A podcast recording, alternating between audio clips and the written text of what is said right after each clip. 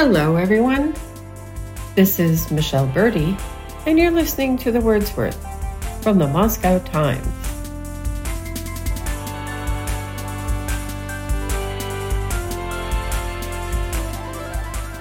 A couple of years ago, I was absolutely flummoxed by a Russian word I'd never heard before, and I just couldn't understand. Thread. People were writing things like Thread набрал 30 тысяч лайков за несколько часов. The tread picked up 30,000 likes in a few hours. Or зашел в этот тред только сказать одно. I came into this tread just to say one thing. I honestly could not figure out what you could join that would also get likes. Finally, one day it occurred to me to read it out loud, and thread became almost instantly recognizable as thread, a series of messages in social media, mostly Twitter. Duh. Over the centuries, Russian and other languages have borrowed a lot of words from Greek, Latin, and each other. In recent years, Russians have grabbed fistfuls of words, mostly from English, as borders opened and new concepts and objects flooded the country. The result of all of this borrowing back and forth is not, as you might think, a coming together of the minds and a shared understanding of the world, but quite the opposite. The borrowed words take on new meanings, or, as in the case of thread, the word might take on only one meaning of the many meanings of the word thread. In a decade or so, the Russian thread might mutate a bit, pick up a new shade of meaning, and join the ranks of Lozhnya Druzhya, false friends. Lozhnya Druzhya are not friends at all. They are words you don't look up when you're translating because you know them. I mean, honestly, why would you look up Aleya when it's so clearly an alley? True, it's weird that someone is strolling along a city alley when most people run through those dirty, smelly spaces between buildings. Eventually, the text doesn't make sense, and you look up the word to discover that it came to Russian from French and means «дорога, усаженная по обеим сторонам рядами деревьев» a path with rows of trees planted on both sides. And that phrase you were translating? Езда на велосипедах по аллеям воспрещается. You thought it meant cycling through alleys is forbidden because it was dangerous to the cyclist. But it actually meant cycling along the garden paths is forbidden because the cyclist would pose a danger to the strollers. Another common word for a street in Russian can cause the same kind of confusion. Prospekt Mira, we all know, was named after the Международное движение за мир и Всемирный фестиваль молодежи и студентов, the International Peace Movement, and the World Festival of Youth and Students, held in Moscow in 1957. That's grand, but why is an avenue called a prospect? Both Russian and English got their prospects from the Latin prospectus, which means view.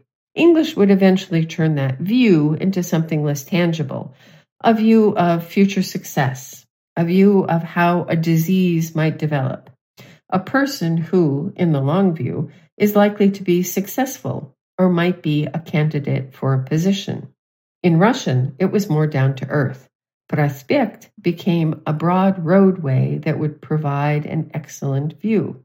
However, the notion of something with a view did seep into Russian, for example, with reklamny prospect, advertising pamphlet, which, to make your head spin a bit, in English can be called a prospectus. Я только что нашел рекламный проспект и план развития курорта. I just found a sales brochure and a plan to develop the resort. And to make your head spin a bit more, Russian uses another Latin borrowing to describe someone with good prospects, perspektivny, which means promising, up and coming. Russian etymological dictionaries state that this comes from the Latin verb perspicere, to inspect, to see clearly, and in particular, Perspectiva ars, the art of seeing ahead. So now I suppose you could say, это очень перспективный проспект. This avenue has great prospects. And so it goes. Artiste is not an artist, but a performer, an actor. Brilliant is not someone who is brilliant, but a stone that shines brilliantly, a diamond. Banda should never be used to describe a rock band. It's a criminal gang. And chef is not the person in the funny hat in the restaurant kitchen, but it's someone in charge. It's a boss. Insult is not an insult, but a medical problem. Un papal v balnicu insultum. He was hospitalized after a stroke. And be careful not to confuse simpatia and sympathy. Simpatia is not what you express when someone suffers a loss or a disaster. It's what you feel when you really like someone. Взаимная симпатия двух талантливых молодых людей окончилась свадьбой is not about two people who felt sorry for each other. It means the mutual attraction of two talented young people ended in a wedding. And then there is аккуратный, which is not accurate. Аккуратный человек is someone who is well organized, neat and tidy, someone who is careful and does not make mistakes. Даже самый аккуратный водитель не может стопроцентно уберечь свое авто. Even the most careful driver can't protect his car 100% of the time. Places can also be аккуратный. Дом чистый и аккуратный. Двор тихий и уютный. The house is clean and tidy, the courtyard is quiet and cozy. And almost any action can require a careful approach. Выход из диеты аккуратный. Не набрасывайтесь на сладкое и мучное. You must end your diet carefully. Don't grab for sweets and pastries. Действовать нужно очень аккуратно. You really must act with care. Sometimes the notion of doing something carefully means doing it thoroughly. Они аккуратно ходят на все лекции. They attend all the lectures without fail. And that almost leads to the English sense of accurate, doing something exactly or right on time. It's expressed by the very slangy expression vakurat. Vakurat через час пришел. He came in exactly one hour.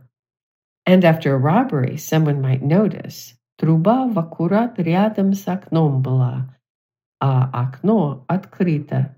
The pipe was right up next to the window, and the window was open.